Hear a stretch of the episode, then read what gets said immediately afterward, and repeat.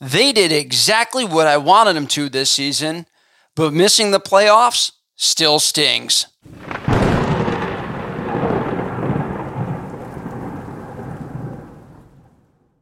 What's up, everybody, and welcome back to another video of Sports Talk Buffalo. Before we go any further, I want to remind you guys to like, subscribe, and hit that notification bell so you guys never miss a video.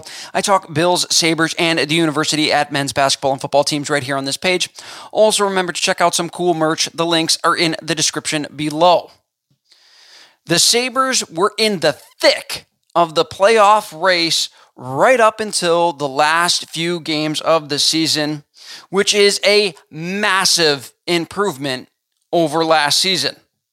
They finished with a record of 42 wins, 33 losses, and 7 overtime losses, which gave them 91 points to finish this season and a heartbreaking one point from the final playoff spot this season. However, overall, still a very successful season for a team as young as they were, the youngest in the entire NHL, even with guys like Craig Anderson, who was over 40 years old on this team, which goes to show how young they really were, and they still were the youngest team in the NHL. They finished 16 points ahead of where they finished last season, where they had just 75 points. And for the second straight year, not to toot my own horn, but toot toot, I was very, very close, almost spot on in predicting before the season started exactly where the Sabres would finish. In the video that I will link right up here, I predicted that the Buffalo Sabres would finish with a record of 41 wins, 29 losses, and 12 overtime losses, and 94 points. Had I been completely correct, the Sabres would have been in the playoffs this season. However, I did mention that I thought that they would battle for the final playoff spot right up until the very last game. Overall, this season, as I stated, it was a very good season. However, there were multiple negatives to take away from this season, which essentially kept the Sabres out of the NHL playoffs. The first being was that their goaltending overall was very subpar. All season long, it seemed like right when the Sabres needed them to make a big save, the goaltenders came up just short. However, it wasn't all on the goaltenders this season, and that brings, uh, brings up the second point that I wanted to talk about as far as the, the negatives go this season, and that was overall team defense. The Sabres, again, on this very young team, were very, very sloppy at times in their own zone and would leave their goaltenders out to dry more times than you would like them to see, leaving the, op- the op- opponents grade A opportunities in front of the net and again, with subpar goaltending, you're just not going to win the amount of games you need to to get into the NHL playoffs. Buffalo finished with 300 goals against, which was good for 26th best in the NHL. And those two points lead to my third and final point of the negatives of this season, and that was the lack of consistency when it came to this season. The Sabres had large stretches of poor play, which led to an 0 and 8 stretch, and also a stretch that saw them go 2 8 and 2 in the most critical time of the season, and yet they were still only one point out of the playoffs. So it goes back to show that it wasn't necessarily a game or two here or there that made the big difference. It was those two prolonged, very poor stretches of play that essentially sunk the Sabres ship this season.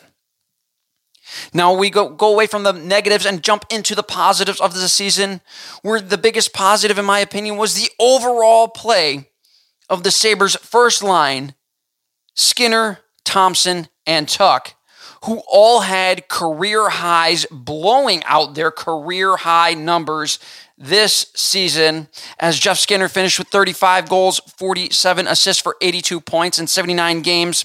Tuch finished with 36 goals, 43 assists, and 79 points in this season in 74 games. And Tage Thompson absolutely blowing the doors off the NHL right up until he got hurt. He was on pace to go well over 100 points. Finishes the season, 78 games played, 47 goals, 47 assists for 94 points.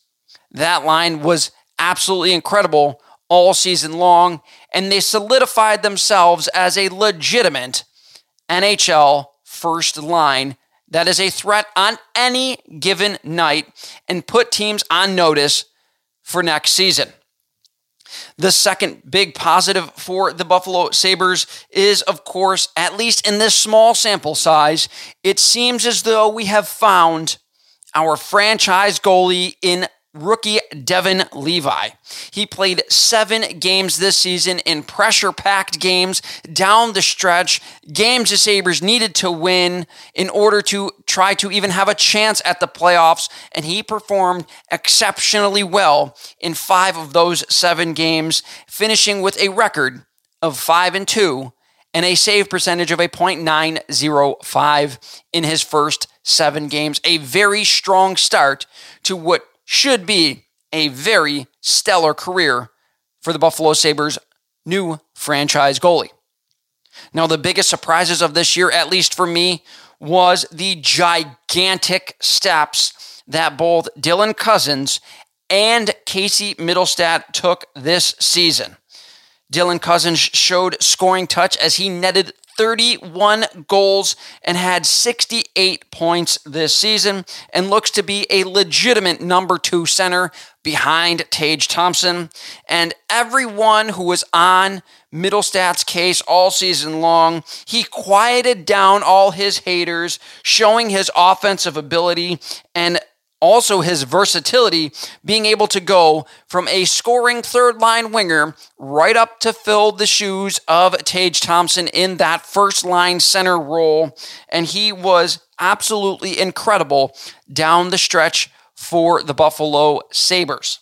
Both of those guys took giant steps and look like they are part of the core moving forward for this Buffalo Sabres team. And the biggest Unsung Hero Award for me goes to Mattias Samuelsson. While he only had 10 points on the season, it was his defensive play that really changed how the Sabres would do when he was in the lineup. He was a plus 14, and he also led the Sabres in hits while only playing 55 games this season. It seemed as though the Sabres overall were just a better team when Samuelsson was in the lineup, and it looked like he was the piece that completed the Buffalo Sabres puzzle.